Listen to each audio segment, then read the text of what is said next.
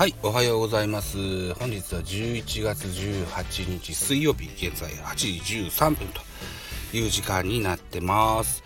えっと、本日もですね、うん、早朝のお客さんからですね、2番目のお客さんまでの待ち時間、およそ十数分ございますので、ちょっとだけ喋ってみようと思います。よろしくお願いします。えっ、と、昨日ですね、えー私、スタンド FM ライブさせてもらいました。うん。あのー入場者数は、2名という少ない数ではあったんですけども、初めてね、コメントをいっぱい頂戴することができました。ありがとうございました。とても励みになりました。はい。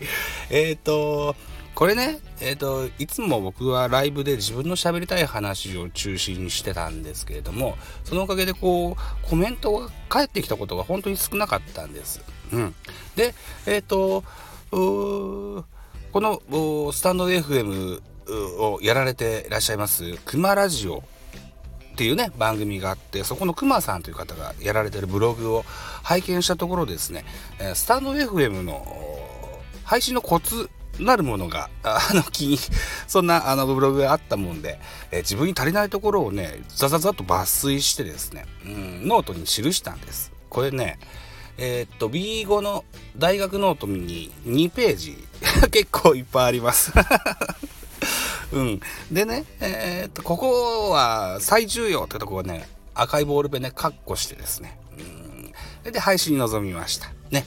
えーっと、来ていただいた方にこう、お声掛けをしたりですね、えーえーあお話を振ってみたりですね、うん、そんなあの会話のキャッチボールのようなそんなライブを心がけて、えーそんなライブをしました。うん。あの、そしたらね、そのクマラジオのクマさんも 来てくださいまして。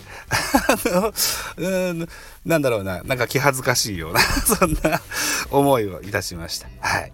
ということで、クマさんのブログのおかげで僕は、あの、スタンド FM のコツをやや、あの、掴みかけてるという自己評価を、あの、自分のハードが低いというのがあって、うん、あの、してですね、うん、あの、ちょっと自信を持って、また次回のスタンド FM のライブに挑みたいと思います。はい。